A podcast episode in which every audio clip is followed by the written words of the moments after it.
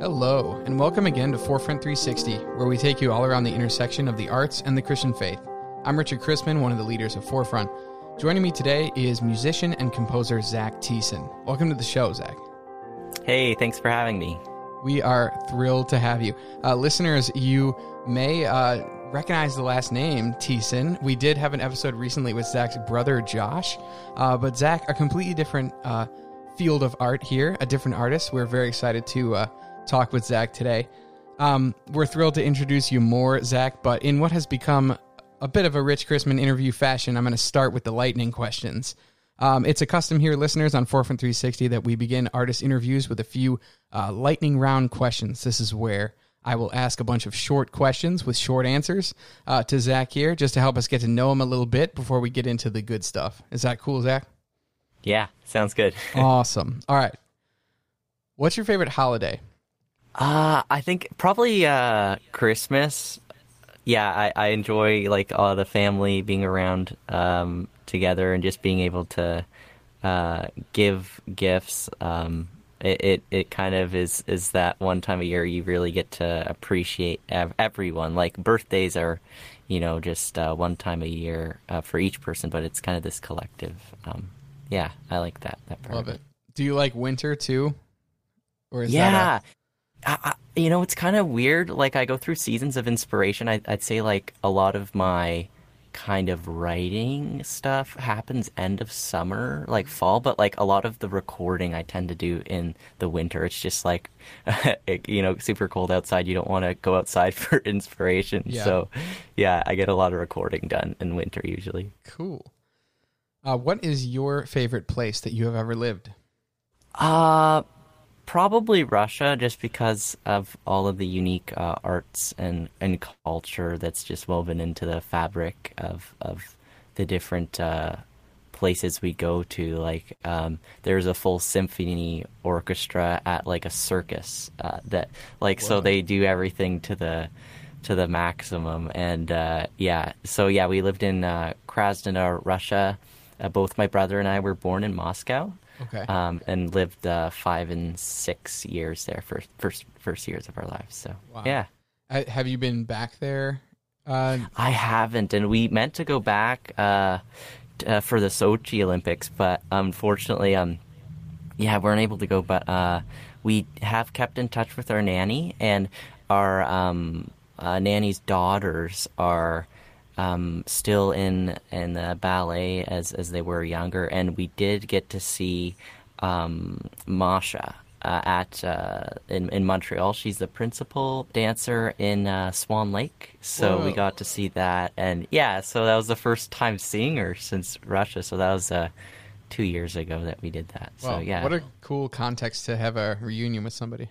That's great. Yeah, awesome.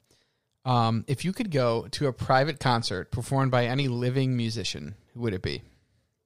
I think right now, like someone that interests me is uh, Tyler the Creator. Okay. Just because he has so many like ideas and he's very outside the box and with his fashion and his music. So like hanging with him for a night, I think you just anyone would be entertained by him. So yeah. You get a whole experience with Tyler the Creator. I feel. I feel like it's yeah. a lot more than just music. That'd be great. Yeah. okay, then follow up. Who would you bring to that concert? Um, I don't know. It, it, depends. Like if it's a quantified in like a fellow friend, obviously like a musician friend, but like maybe a celebrity. Mm. Uh, I'd obviously want to see, uh, maybe like what he could do with like a composer like uh, Daniel Pemberton, who did uh, like Into the Spider Verse and Enola Holmes. So he has like some really kind of zany ideas from a composer's perspective. So like that'd be so cool to like see what they could do yeah. together. oh, you're gonna set up a the collaboration of the century at your private yeah, like I I loved what uh, Billie Eilish and Hans Zimmer were able to do. Mm-hmm. Um, I mean, I don't. Yeah, the movie's still not out yet. I don't think the time, No Time to Die the okay. 007. But like they did the theme together. I thought that was really an interesting. Uh, oh, I'm looking yeah, forward collab. to that. That's gonna be yeah. great. Mm-hmm. That's uh, so much to look forward to these days. I'm I'm looking forward to the uh, Dune movie that's coming out in October. Yes. That everyone's you know talking yeah. up, and they dropped the next Spider-Man movie trailer last night. You know, Oh, so that's right. Yeah. Good stuff. Oh well, actually, on that topic, what is your favorite movie score?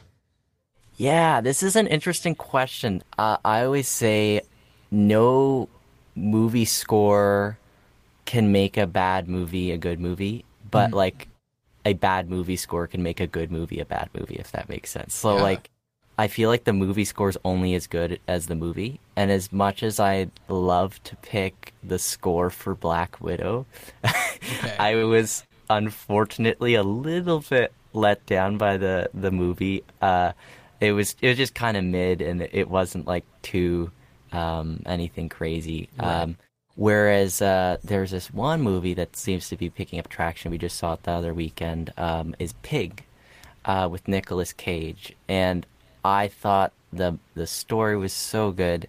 But not only that, like the music really was just super fitting, and like when you have a super fitting score, it just uh, yeah really locks in and enhances the the movie. So I thought, yeah, I, I it's just a really like uh, heartwarming movie, and a, a lot of like layers to it um, with the fine dining. And uh, I don't want to say too much about it because Yeah. I think people should just watch it and go in blind. That's what we do. okay, did. love this rec because I just uh I hadn't heard of Pig and I just looked it up and just the little synopsis that it gives here is living alone in the Oregon wilderness, a truffle hunter returns to Portland to find the person who stole his beloved pig.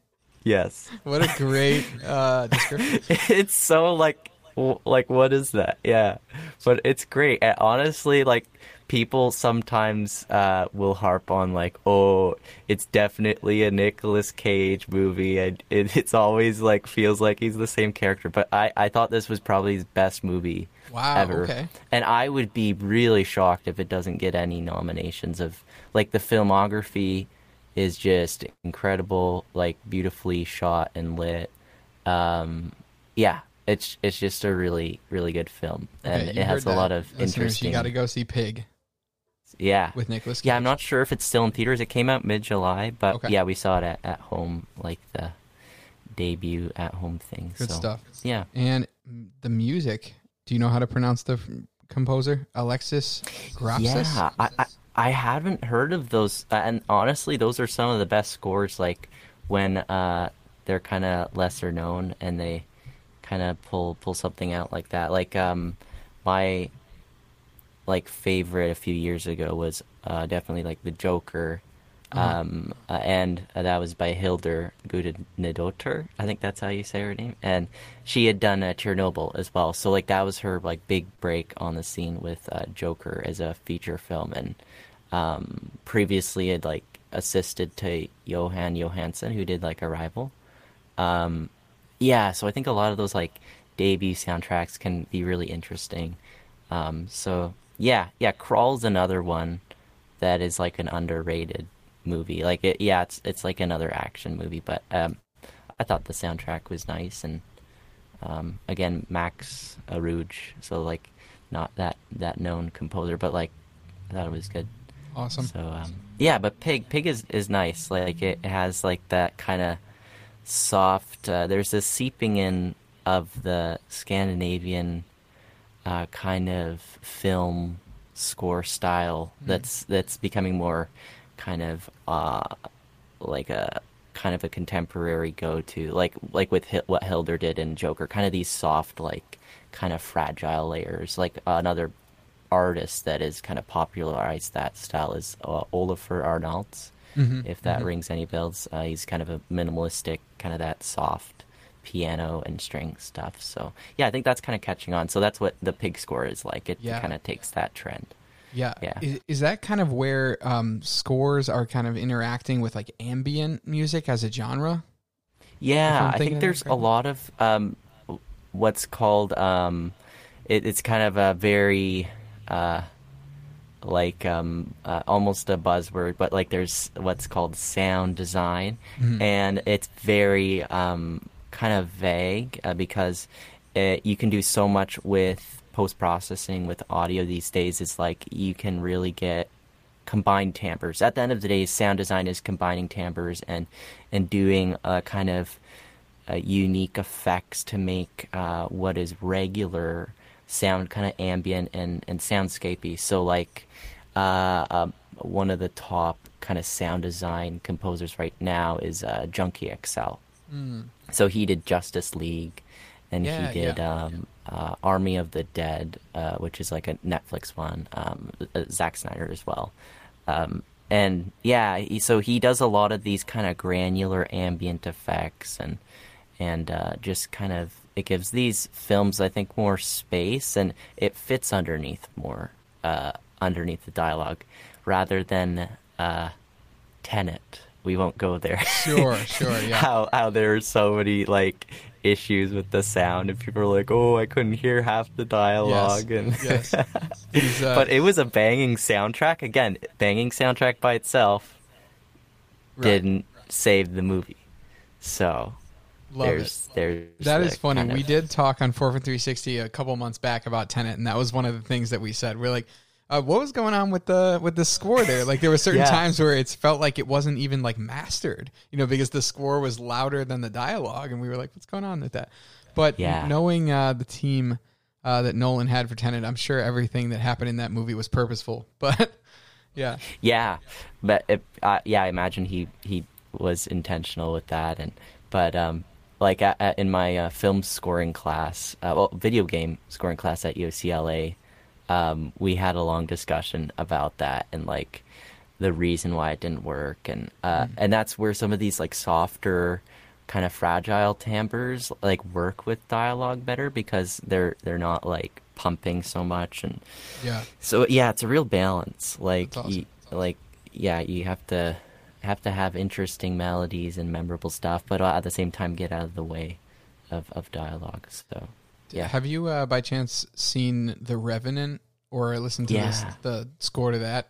hmm and that's a perfect example of like the very kind of silky, like um expansive like sound. So yeah, yeah, that, uh, that's one of my uh, favorite themes lately too. Actually, I love is- the, is Revenant, yeah. combination of, especially with in a movie like The Revenant, where it fits perfectly. But the combination of the, um, you know the, the music elements mixed with like uh like field recordings of you know, like Mhm. wind and and Yeah. trees and stuff. I, I think that's such a cool effect. Yeah, yeah, definitely. Yeah, yeah, I, I, I love that. Like, um, yeah, I've done that a couple times in, in my own music and in uh, streams in the wasteland in a few spots. So That's awesome. yeah, yeah, definitely love love uh, the experimental side of things because you know um, the forefather of film scoring is like John Williams, and a lot of people come from that, or like uh, so the guy who did Star Wars, John Williams, Right. uh, Jaws. So that's more the traditional um, kind of route. So a lot of the film scores are kind of shifting more to this, like like you're saying, like The Revenant, Joker, Pig. Uh, so yeah, that's kind of the direction that I think works most and is utilizing a lot of cool techniques uh, digitally, like with the production. Yeah. Good stuff. Well, you know what? I want to switch it up and talk a little bit more about you because uh, you know we get we can talk about other composers, but uh, you mentioned Streams in the Wasteland, and that really uh, you know piqued my Yeah. appetite here. So, listeners, I'm going to bio Zach here with a you know a few sentences here to back him up, and then I'll I'll uh, just just ask him a little about himself. But to start, um, Zach Thiessen is an international award winning musician, composer, and audio engineer based near Toronto, Canada. His innovative techniques in cinematic progressive music have been featured numerous times in media and the press, in things like Guitar World Magazine and Toronto Star. Thiessen has been awarded multiple Factor Canada music grants for his original compositions as a solo artist. In addition to his two solo EPs and debut full length original soundtrack album, Streams in the Wasteland, which we will talk about more later, his composing credits include music for Netflix and Ubisoft, endorsed by six guitar companies, including Canton Custom Instruments. Thiessen co designed and released his signature eight string Canton electric guitar. He studied music theory, guitar performance, production, and film scoring through UCLA and Berklee College of Music, where he was awarded a celebrity scholarship from Grammy winning producer Don Was. Working out of ZT Music Studio, Thiessen has engineered thousands of songs for other bands and artists from over 45 countries, including Billboard charting albums with millions of views and streams online.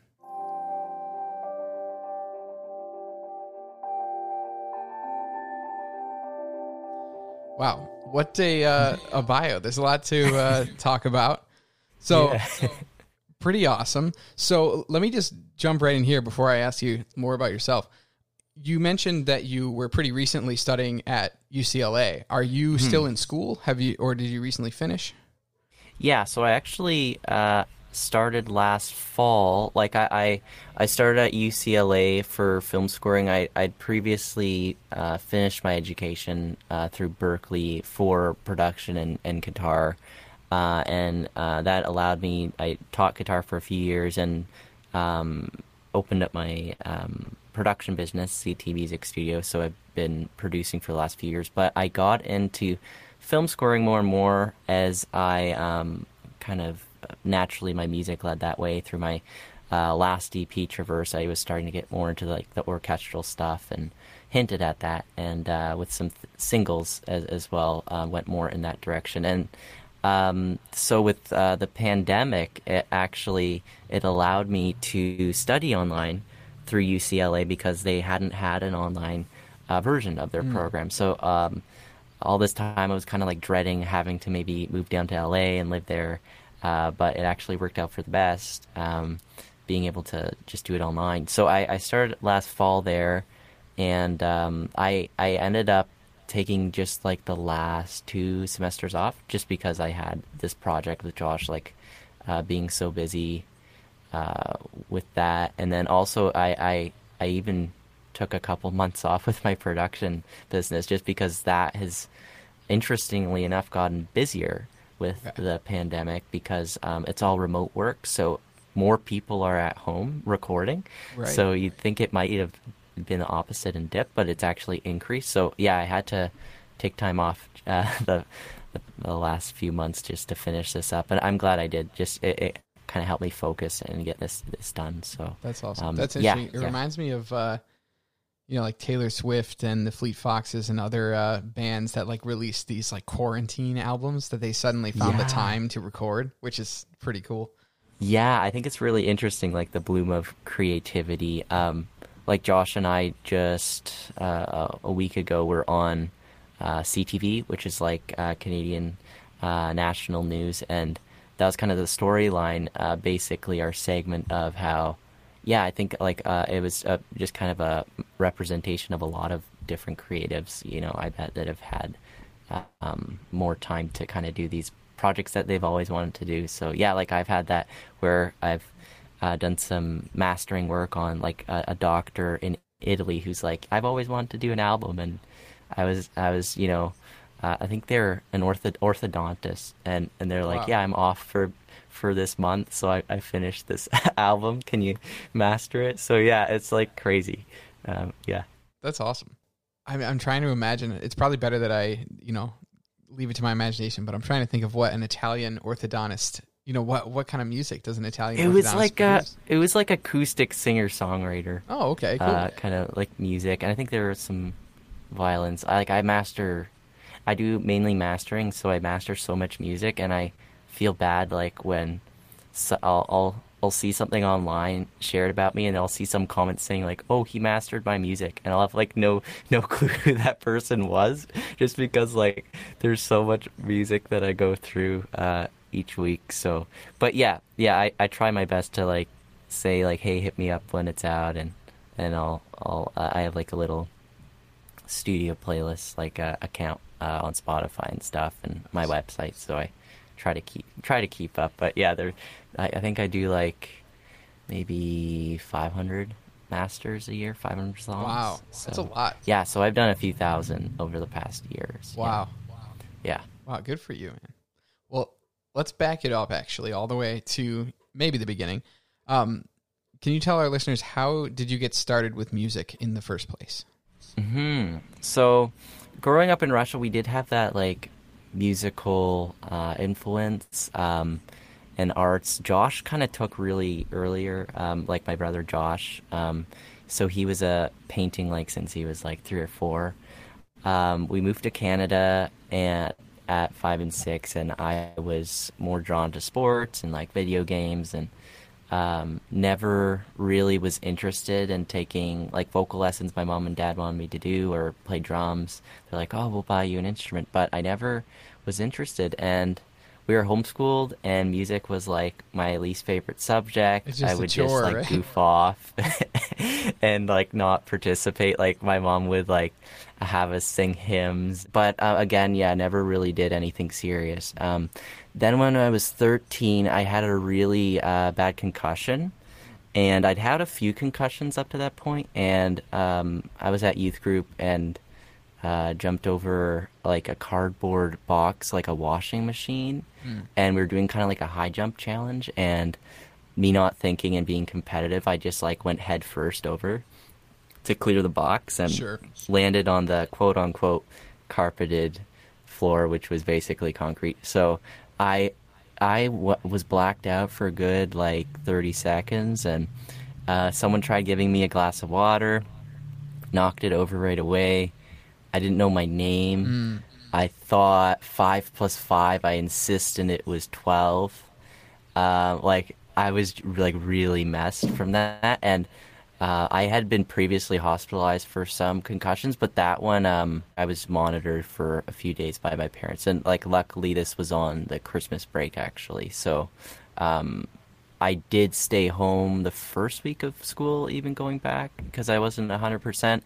But in that time, uh, it kind of changed my personality from being more outgoing to more introverted. Interesting. Um, so I was happened to be given a uh, guitar from the flea market from like a, a friend of ours, family friend, and she gave it to me when they were over for supper one night, and I just got obsessed with it, and it was so weird because our parents, uh, my parents were like, um, had never seen the side of me. I'd been kind of more of an active kid that had played video games, would jump over, well, play jumping basketball. over boxes, you know. Yeah, just doing crazy stuff, but like not able to hold uh, attention long on anything. So it, it was uh, kind of curious that this had happened, and um, but then for the next month, I just was obsessed with it. Like I went back every day for like two hours and four hours and six hours, and after a month, I had learned all like the basic chords, and my parents were like, okay, like uh, if you spend uh, a little more time, uh, we'll let you get an electric because that was the first thing I wanted to do next was get an electric. So then I saved up my money, got a uh, uh, my first guitar, which was off Kijiji, which is like the Canadian Craigslist, uh, and uh, yeah, from my paper route that I that I did with my brother being paper boys, and yeah, and and then from there I just kind of that was my my life. Like I, I really didn't have too many friends in high school. Like we were going part time to a local high school and being homeschooled, so it was kind of odd that way in integrating with uh, friends and stuff. So like this was like my one thing that I obsessed with. And in a famous I- interview quote that I, I forget how many years ago this was, but it's like the family inside joke of like, I think I told the interviewer that I'm like, yeah, guitar was my friend. Like, just I said it so like bluntly and like, it was so kind of like pathetically sad, but it was so true. Like it, so that's the line is that my guitar was my friend. Hopefully, it still is. well, actually, you know, your specific guitar is probably your best friend, right? Because you, Yeah. um, so you play a, a unique guitar in, in eight strings. Is it of your Mm-hmm. own design? Yeah, so I had been playing three years before I got into eight string. Naturally, I started on like metal music and uh, all of that, uh, kind of trying to play as fast as I can. And then I got more into like the jazz stuff, experimental stuff like prog. Uh, there's this one band, Animals as Leaders that I found, and was just really um, like, wow, what's going on here? Weird time signatures, weird music, and uh, that's when I asked uh, to get an eight string and go to this master class that they're holding in actually in uh, in Adirondack Mountains. Um, so I Oh, don't know how us. closely Nice. you did that, but yeah, so so I went to that, and it kind of just uh, changed my musical direction. And a year later, I was actually opening up for them in Toronto. Uh, so this is like the top eight string prog band in in the genre. So Wait, what's the band um, again? One more time. uh, Animals as Leaders. So that was that was kind of wild. That 17 to be opening up for like the largest act in, in that genre, and Um, so, but from there, I, I kept progressing, like with covers and stuff on YouTube, and, and so like I I released my first EP at 17, and and uh, did another EP when I was uh, 19. Uh, so so yeah, um, I basically progressed with that, and then was approached by this uh, luthier in New Mexico. Um, and a luthier is like a guitar builder, Right. um, and he asked me if he, I would be interested in designing uh, a signature eight-string model with Whoa. him. So he had uh, kind of come from a jazz background more. So Allan Holdsworth, he built one for, um, which is like a really um, uh, well-known jazz player, um, and my professor at Berklee. So he actually found me through one of my um, covers, actually, of my professor's tunes, uh, Tim Miller, uh, and so he wanted to go with someone that was more jazzy and ambient, and uh, that that's kind of what I was doing, rather than like the H, most eight stringers just kind of do djent and chugging and uh, metal stuff. So I was kind of trying to do something a bit different with it, and um, yeah, so that was a few years process with him, and I ended up releasing my um, signature model at uh, a music conference called NAMM in uh, 2018. So yeah, that's kind of how I progressed with um, my my eight string playing. This is beyond cool. So when you say signature model, is it like a like is there one guitar like for, like that's yours or is this a model that like another 8-string player could buy now?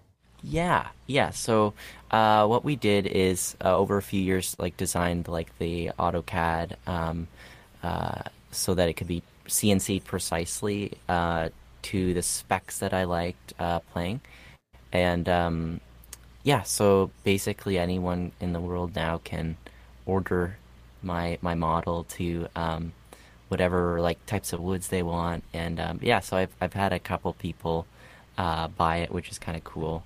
Um, and I, as a royalties kind of based uh, deal with him, I get a, a, a few uh, guitars out of it. So um, right now, I actually am getting one this fall, and it's a another eight string um, that I painted actually Okay. over this last year, and.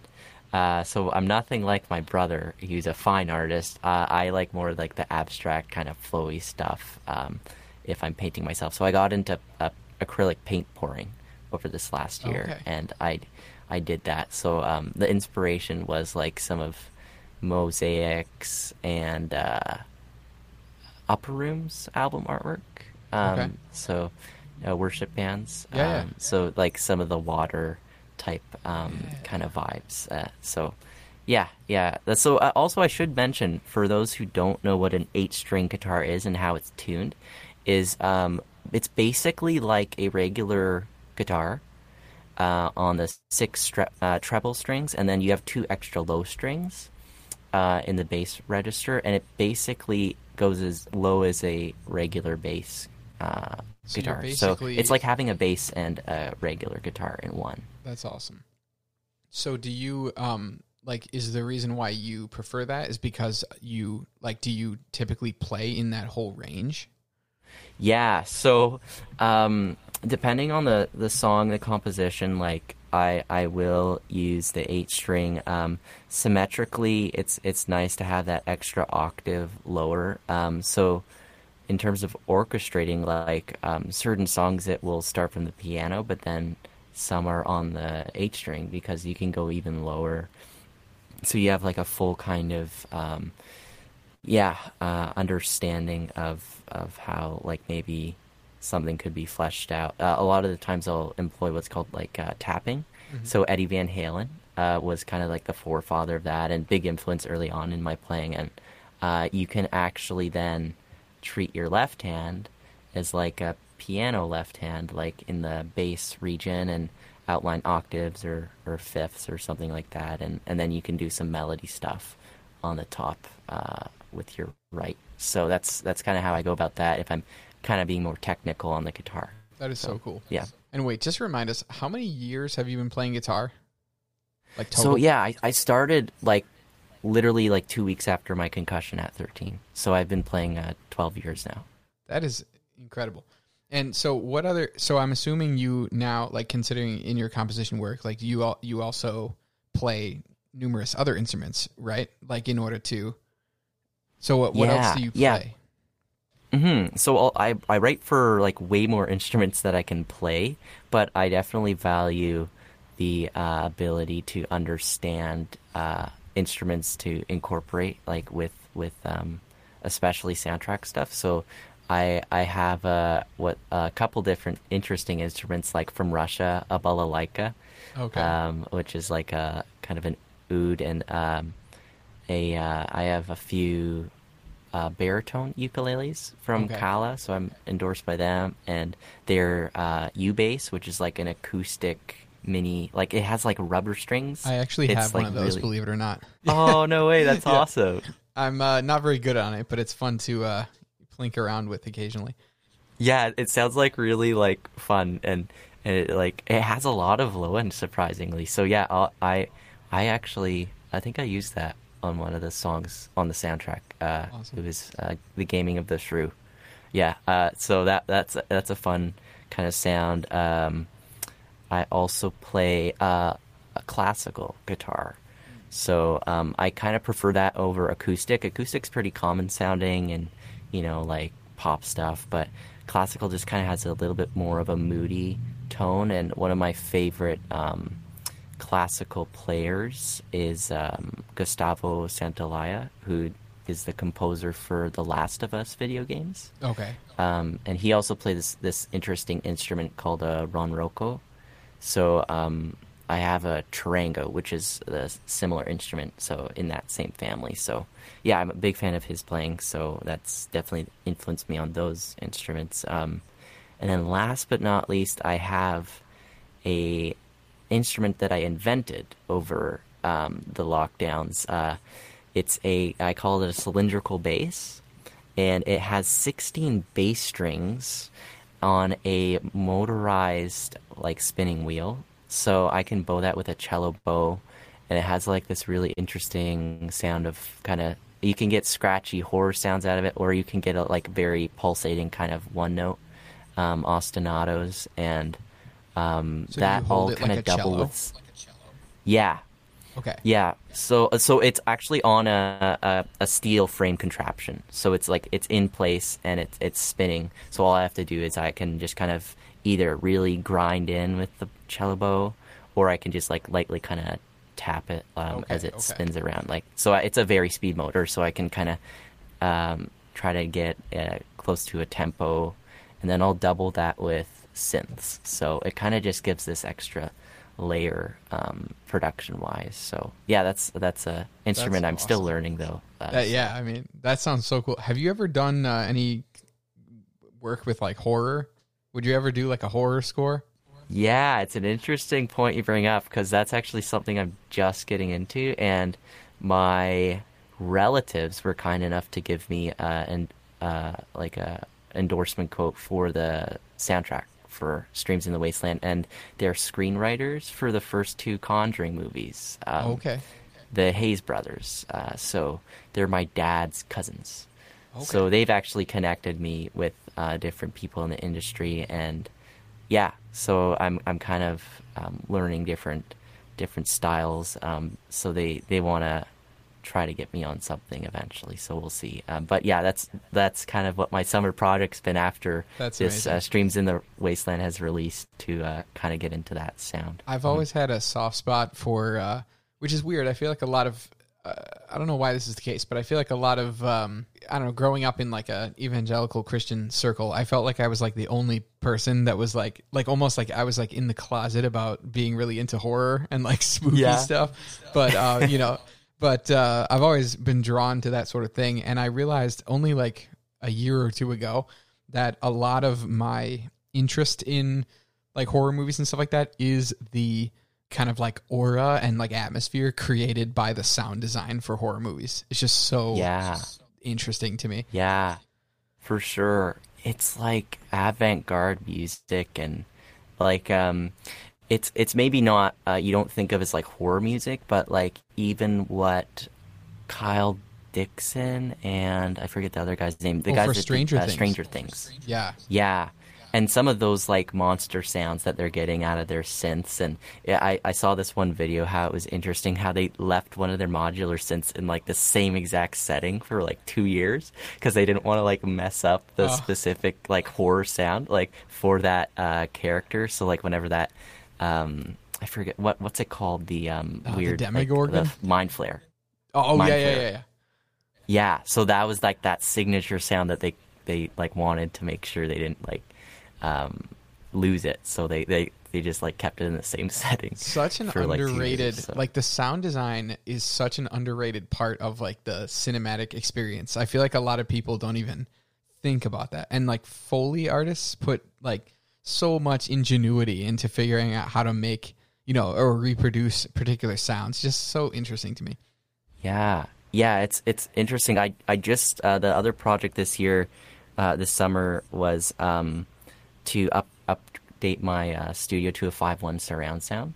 Uh, so I've just always just done stereo work, um, but in um, getting more into the film score uh, stuff, uh, being able to deliver five one mixes is huge. But um, it's interesting now watching movies in my studio and analyzing that exact thing, like with the foley, and seeing like how it like totally affects the motion of the movie where you have like uh, maybe like a gunshot sound coming like back right and then all of a sudden you get this like spooky like choir in the left like uh, or like front left or like yeah kind of things moving around that way.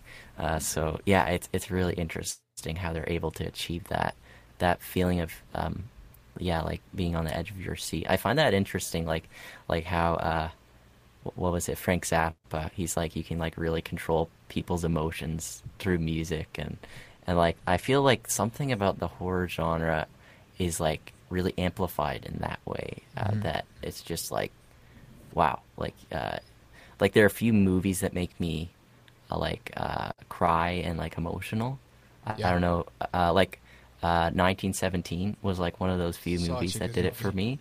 But like um I don't think you could ever say the same for like a horror movie and say, yeah, I was like not scared by The Conjuring. like, Right. like yeah, you'd literally have to be a psychopath to Yeah. like feel no emotion. yeah in in one of my uh, college classes um, in uh, for theater we did we looked Oh, at okay. scenes dramatic scenes um, of plays that are both supposed to be either tragic or uh, emotional in some way and we watched the scenes with the music removed. And um, it is really and the funny thing is the we were looking at it from the approach of looking at how powerful the acting is when an actor is not supported by music. But i actually looked you know what i really learned from that was actually an unintended lesson which is more that even you could have the greatest performers in the world, you know, doing a scene, and when they're not supported by music, it really only gets you halfway there. You know, in, unless the scene is specifically supposed to be in silence, you know, which, which happens in you know pretty rarely. But yeah. m- music is essential, I think, to the the storytelling, uh, you know, work of like movies, plays, you know, any of that stuff, video games. Yeah, that's interesting that you that you make that point. Like, yeah, I I I sometimes notice that like certain scenes, like like you're saying, where it feels a bit empty, um, and other times, it like yeah, that you never want the music to take away from the scene either, and um, being like too too obvious or like kind of out of touch with the the moment. Um, it's it's interesting how. Uh, like like there's there's been contests that I've entered um like for composing and stuff. It's always interesting to compare people's takes on a the same scene and uh it's there's different levels of basically how are you thinking um musically? Are you thinking through the perspective like POV of the character? Are you thinking like larger story arc or so it really like affects the emotion of the seat and then the emotion of the performance and it's like this uh, interesting intuitive thing that just kind of develops over time i think the more more you do it to be able to go okay we're gonna score it like it's from this person's point of view because Right. it's very like intimate, or we're gonna go larger because That's really it's, cool. It's um kind of more general. Or, Yeah, I've I've uh, I've I've been impressed recently with what the like Marvel Cinematic Universe has done with Mm-hmm. the the kind of embedding of like popular, you know, like 70s and 80s, you know, like rock music into Yeah. the scores of these movies and the soundtracks of the movies in a way that you know half the time the characters are actually like especially in like Guardians of the Galaxy or um in uh, Captain Marvel and stuff like that there are these scenes where the songs are actually being heard by the character Yes. you know as well as us in the theater which I think is just a really cool uh Yeah, yeah, that's such a good point. Like, yeah, I love it when when they'll they'll play the the what's it's called like source music, and they they'll start it off like with like the full mix, and then again, like you're saying, it kind of goes in, and they have it on their headset, and then again, the production team will like close it in like like it's very like low low band low lo-fi and then you're like oh they're they're yeah they're listening through Yes, their headphones yes. and it's so cool how you can do that with audio to again like uh, shift the the mood. That of, is awesome. uh, yeah.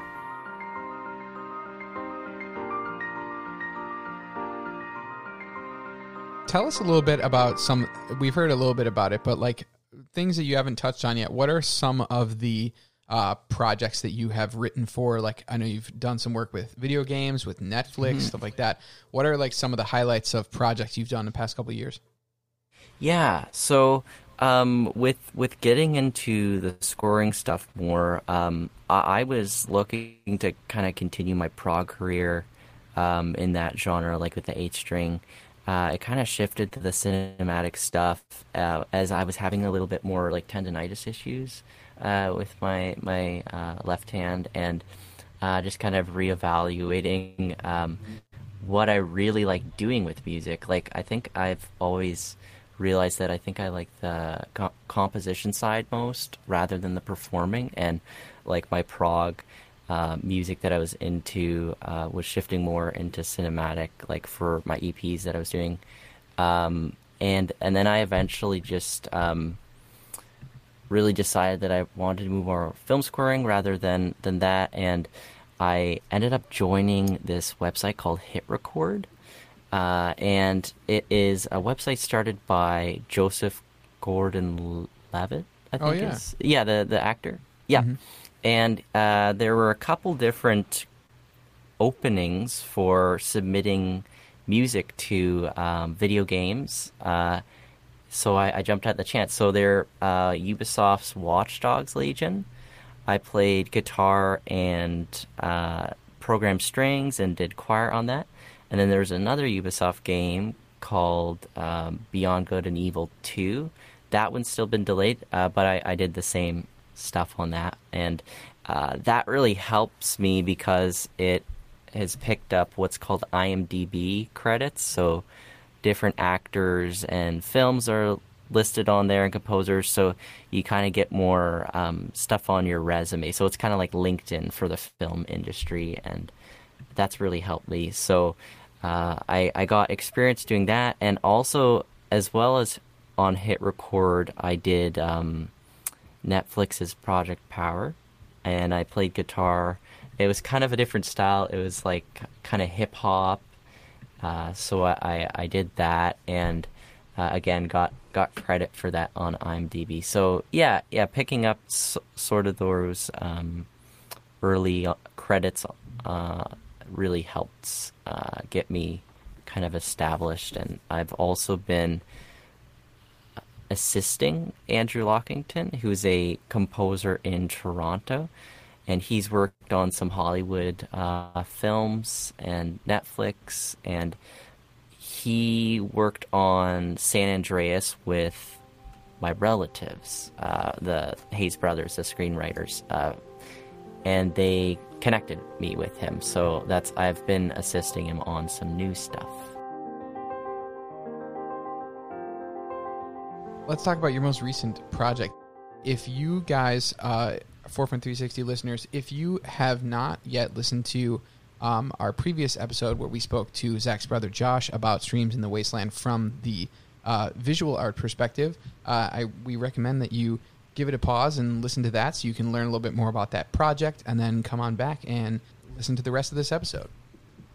So, Zach, um, were you involved with the project of Streams in the Wasteland, um, the art book, kind of from the beginning, or did Josh kind of contract with you after he had already started working on that? Yeah, so with with that, he had been working on the painting series for five years. So it took him six years to complete, and uh, this was last summer before even the conversation was uh, brought up with even doing the book or, or anything. Um, and he had previously done a book called A Decade of Inspiration with his his uh, different paintings uh, since ten years old, and um, had kind of covered his life until then. So he thought, oh, it'd be interesting to do a book for Streams in the Wasteland, his painting series that he was finally uh, completing.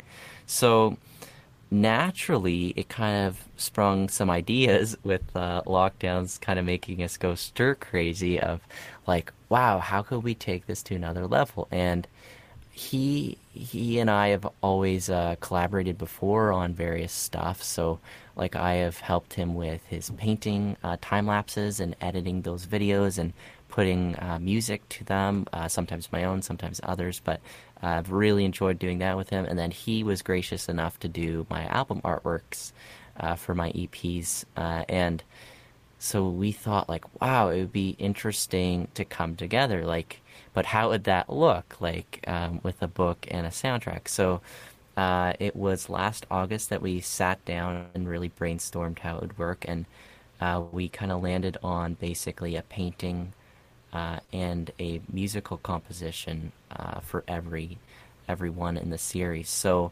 um, how we went about that is he he gave me kind of some rough like keywords of like a director would, and kind of a direction that way.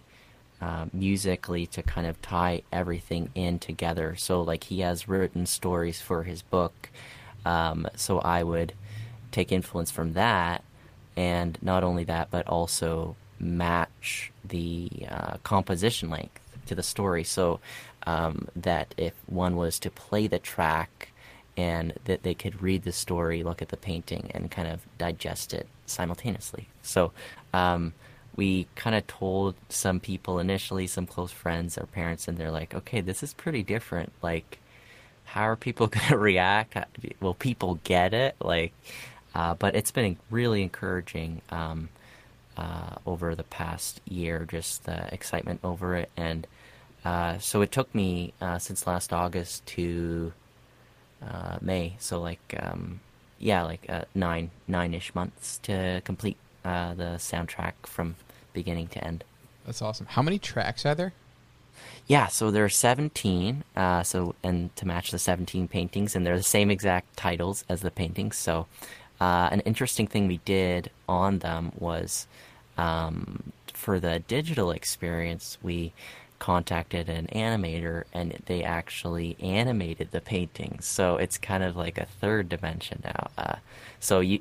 I saw yeah. that on Spotify when you get the little yeah. when you're playing the that I thought that was so cool, especially the yeah. shrew one really caught my oh, attention. Oh Oh, cool. Yeah, yeah. So, yeah, that was one of the main things is like uh, Spotify and then also like YouTube, like um, being able to take it in that way. Um, so, yeah, we're really excited how that turned out too.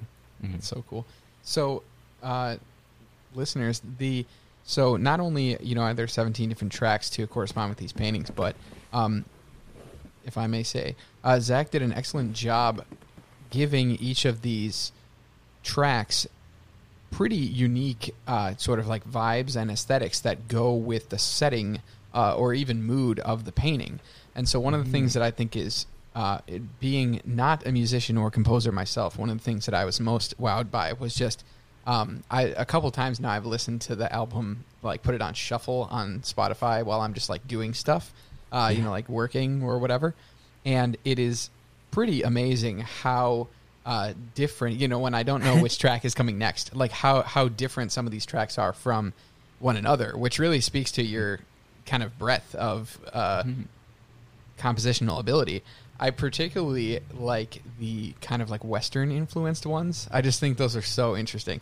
So, uh, what like was that new for you? Uh, kind of composing in kind of like a Wild West kind of motif, or yeah, like I- I'd say like the Western stuff was maybe more of a comfort zone. Like um, previously, uh, kind of written in that style a little bit on my own solo releases. Um, but I, I think some of the songs that were uh, very comfortable for me, like stylistically, even though they were very um, ranging um, from one song to the next, uh, were the ones that I'd personally traveled to those settings. So Josh mm. and I um, had been to various ghost towns in in the United States. So uh, Occidental Babylon, the track.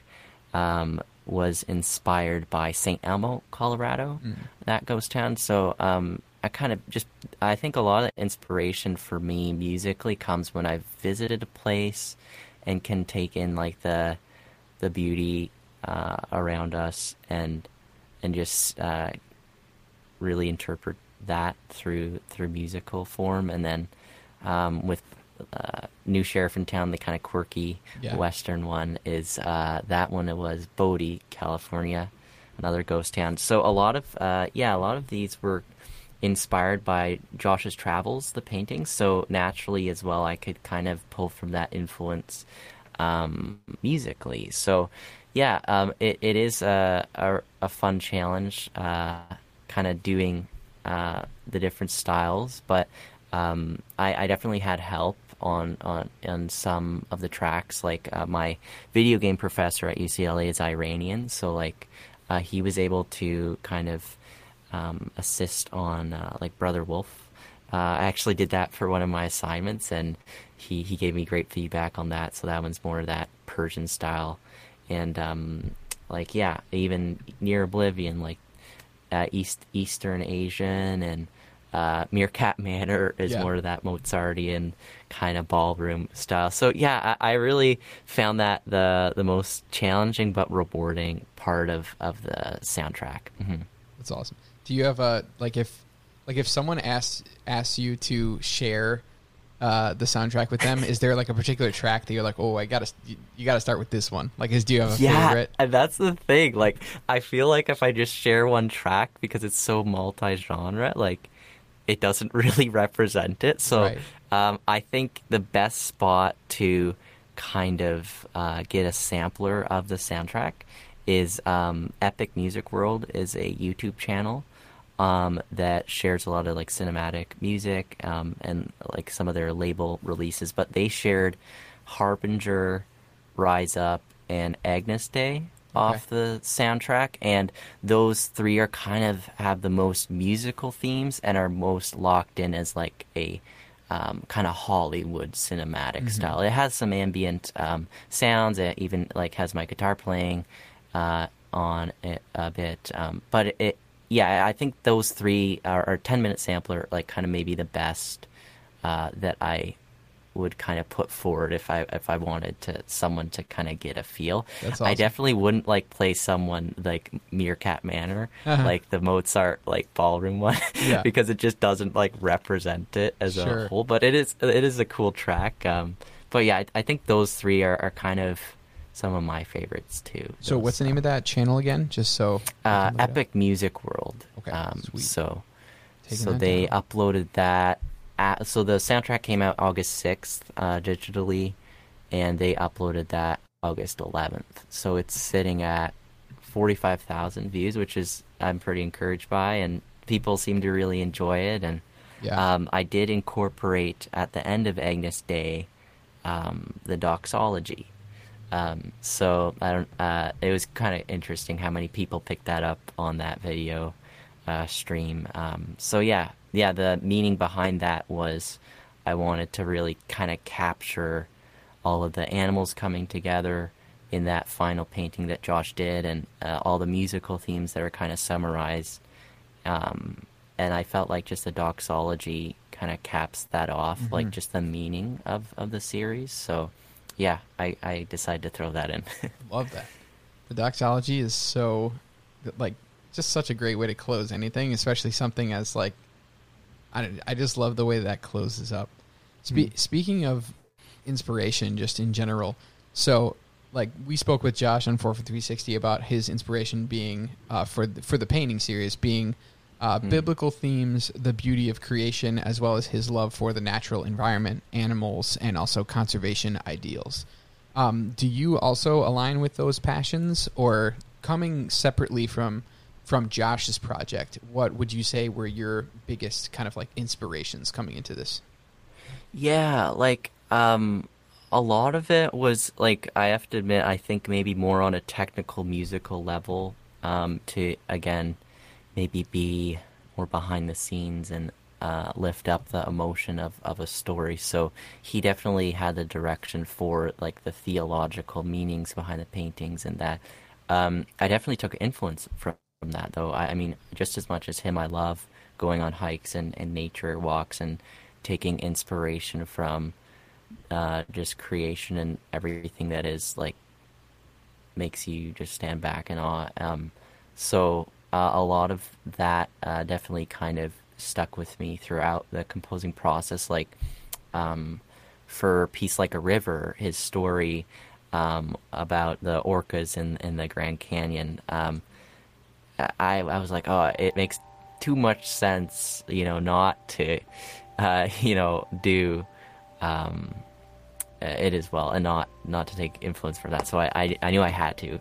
Um, so I I really like looked at the meaning of that, and that story behind how that hymn was composed really inspired me, and especially like with the lockdowns and like just the trials of of what uh, the composer went through. I'm not sure if you're familiar. No, the story about, isn't that uh, his the writer his uh, a, some- a shipwreck. Mhm. So Yeah. remind us real quick what the story is there. Yeah, so like he he um lost his entire family in a shipwreck, and he was like in a super uh, dark place, uh, like not a lot of hope, but like just how he um penned those like really powerful words of like uh, no matter what, like um it is well with my soul. So I, I thought that was really interesting, and I ended up uh, doing like an ambient kind of western version of that hymn, uh, starting out with the verse and then the chorus uh, for for uh, "Peace Like a River," and then also decided to echo that. And this is where maybe like you're crossing the the meaning of, of melodies or or songs, um, and uh, taking it a step further musically. Um, uh, so for the aquatic uh, creatures um, in the streams in the wasteland, I wanted like this ambient kind of texture kind of callback. So anything, if you have an orca or if you have a narwhal or uh, the humpback whale in whale hymn, I'm like, okay, uh, definitely have to go ambient here.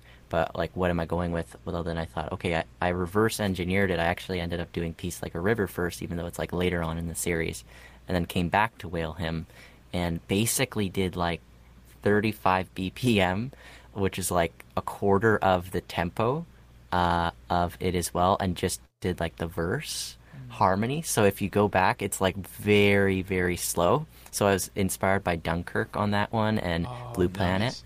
Um, so if you go back and listen to that, you might be able to pick it up, but it's very subtle. Um, but I thought that was an interesting like duality there between those two um, being aquatic, and um, I ended up incorporating a recording of an actual BBC whale, uh, uh, like by BBC um, from I, I think it may have been from Blue Planet or not. And um, whale songs are very interesting. Uh, an inspiration that I took for Whale Hymn was also um, reading this National Geographic article, um, and how it's just like just the complexity of their songs is insane, and how they'll actually remix like other whale songs that they hear, and it can go up to like 10, 30 minute songs, and like the form of them are so like wild and complex. So, yeah, like reading something like that, studying something like that, you go like, wow, like only God would create such a complex creature, and Yeah. and um, so I definitely was was inspired. Um, so yeah, various moments like that, kind of on other songs, are um, what kind of led led to my interpretation of Yeah. the stories in the paintings. So yeah, I love that, and I also really appreciate you mentioning just the reality that you were working from a different framework that Josh was, in the fact that you Mhm. were working with uh, an, the existing scaffold of what he had created, and you Mhm. were creating something to support that, which is really Yeah. cool because I feel like with with in the arts in general, we often want to talk about like, oh, what was your like almost like the flame of passion, you know, like what was the thing that ignited this? But a lot of times, you know, our creativity, particularly in uh, when you're doing arts for like a living or you know for some sort of in some sort of contracted way you often are working based off of someone else's inspiration you know Hmm. which is is something that i feel like we don't talk about very often in the arts community so that i Yeah. appreciate you mentioning that Yeah, and I think it, it's all different personalities, and that's that's what's so um, awesome. Is like um, celebrating that and just comparing, like with fellow, like a poet or a uh, someone who does like um, quilting or, or like um, just how there's these different approaches to uh, create creativity. And it's um, yeah it's it's fascinating for sure. So I think that that's where as I gradually like going back to with with my prog music and like I'm like okay am I a performer or am I a composer? And like uh, I was finding that I was always more drawn to composing with something pre-existing uh, and it made it easier so that's where even like I, I did uh, this song called uh, Ghost Town which actually fun fact is that was the same exact artwork as Occidental Babylon so that's where like um, uh, that one was probably easier for me to be inspired. Um, and I think a lot of people, uh, that's one of their favorite songs of mine as well. So it, uh, it seems like this consistent thing with the, the Western stuff that, that people enjoy. And I think I saw that yours, your, you liked uh, Occidental uh, I uh, I've always had a i've always enjoyed the western flavor so it makes Yeah. sense that i personally would be drawn to that but yeah Yeah. like i love the soundtracks of um even though not not a not great movies, but I've always really enjoyed the soundtracks of uh, um, a lot of like older like John Wayne movies, like uh, True Oh, okay. Grit and The Searchers and stuff like that, and also Oh, uh, of course the uh, like spaghetti western soundtrack, the Clint Eastwood movies and stuff. Yeah. But Yeah, cool. yeah. Like, um, I should mention that I, I, I got a lot of um, session musicians to record on the soundtrack. So after I was done composing, I kind of took the final month just to reach out to some of my favorite uh, players uh, that have played on various uh, video games and uh, film scores. And uh, one of my favorite ones to collaborate was with um, Jordan Katz on Occidental Babylon, and he's the trumpeter on uh, Red Dead Redemption Oh, 2, wow, uh, nice. the video game, and that's what like uh, the Red Dead Redemption video games are some of my favorite like Western uh, scores, and, um, And the so to trumpet's get pretty him on, prominent in that. You know, when you Yeah. get the occasional like south of the border kind of vibe, you get the the trumpet Yeah. in there too. Pretty cool. Yeah, yeah. So getting him on on the soundtrack was like really, really crazy that that he he was uh, free. But that was the nice thing with all the lockdowns is all these players are at home, and uh, you know willing to record from their home studios, and That is ended great. up getting getting sixteen different musicians from all around the world. So, um, yeah, just kind of worked out timing wise actually. So, Yeah. yeah. You know, there God can uh, work some great things through a pandemic as well. It's pretty cool. Yeah, yeah. I think I think uh, yeah. You may remember like my brother mentioning about the uh, players recording on it in in his interview with you, and how the cellist uh, who recorded on all the songs actually um, he he's from Israel. So there's like one day he actually had to write me and say, "Hey, I, I just need to take a break for a couple of days. There's like bombs flying over my family's head, and got to take care Unreal. of them." So yeah, that was really, really um, just puts things into perspective. So, um, but yeah, totally, um, totally um, crazy circumstances, but uh, like really cool to see how how Yeah. it all came together. So good. Well, if we want to support now uh, us at Forefront, we were stoked. We uh, have already purchased Streams in the Wasteland. Um, but Mhm. if our listeners here listening would like to, uh, I know that we can access uh, your work on YouTube and Spotify. But if we, if uh, any listeners here are motivated to kind of support uh, more uh, with the almighty dollar, where would be a good place to uh, pick up the album or the book? Yeah, yeah. So of course, like you can stream the uh, the music on Spotify just under like Zach Thiessen, but it w- it's most uh, kind of enjoyed through the form of the book and the CD. So that's available on uh, Josh's website, joshthiessen.com. Yeah, you can support us there, um, and uh, we really hope it uh, blesses you. And uh, just some of the quotes, even uh, from Christians, non-Christians alike, are like it's a beautiful form of escape and just beauty, and and it's it just taking the time to like appreciate the world around us. Um, obviously, I can't put it as eloquently as my brother does in the book, but it, at the end of the day, it's celebrating um, just the the beauty around us and uh, nature's reclamation and uh, streams in the wasteland. Obviously, based on the patch- passage in Isaiah, so it's um, a lot of the stories are kind of centered around that theme. Um, so yeah, we, we hope you enjoy enjoy the book and and uh, enjoy the soundtrack as well. Zach, thanks so much for talking with me today. We are very excited to re-dive into the album with this context that you've given us. Yeah. Particularly, I, I got to get back and listen to the uh, the whale song now and see if I can pick out the uh, Yeah, the melody there. Also, like with Agnus Dei, I should mention uh, that is probably like the most epic song. So if you just want to listen to one song, uh, I maybe just check that song out. It's the last song, and it, it summarizes, uh, man, like uh, at least textures from every song. Um, and there's like Occidental Babylon melody, the Republic melody, Harbinger melody, uh, uh, like all these little like nuggets. So so yeah, you can um, listen to just that song. But yeah, I think one of your questions was what's the best way to listen to it, and I definitely say like chronologically. So like that song is kind of the payoff of Oh, nice. everything. But yeah, fantastic. Not only is it the last track, but uh, as we, um, those of you that have seen some of the art, this is the the painting of the lamb um, on the altar with all the animals coming up to the altar in a sort of a, a wintry scene. So uh, Mhm. definitely recommend taking a look at that painting, even if you're just looking at it on you know Josh's Instagram or something uh, while you Yeah. listen to the piece. That would be uh, Yeah. my recommendation. Well, we at Forefront are very much looking forward to staying in touch and collaborating with both of you Thiessens in the future. Thanks so much for connecting with us.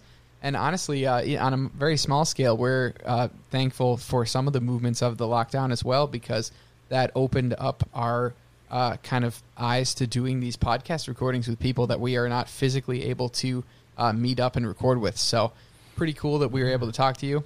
yeah. Thanks so much for having me. Yeah, like it definitely would be great to connect in person someday. But yeah, this is We're not too that- far away. We uh, I- Yeah. We're uh, one of our uh, forefront team members is in Toronto right now, actually. So it's Oh, uh, cool. Not uh, we, we will connect soon in the future. Yeah, for sure. As always, listeners, if you enjoyed Forefront 360 today, uh, please give us a like and review. You can subscribe here or on Spotify or on Apple Podcasts. Keep striving for excellent art and authentic faith. This has been Forefront 360.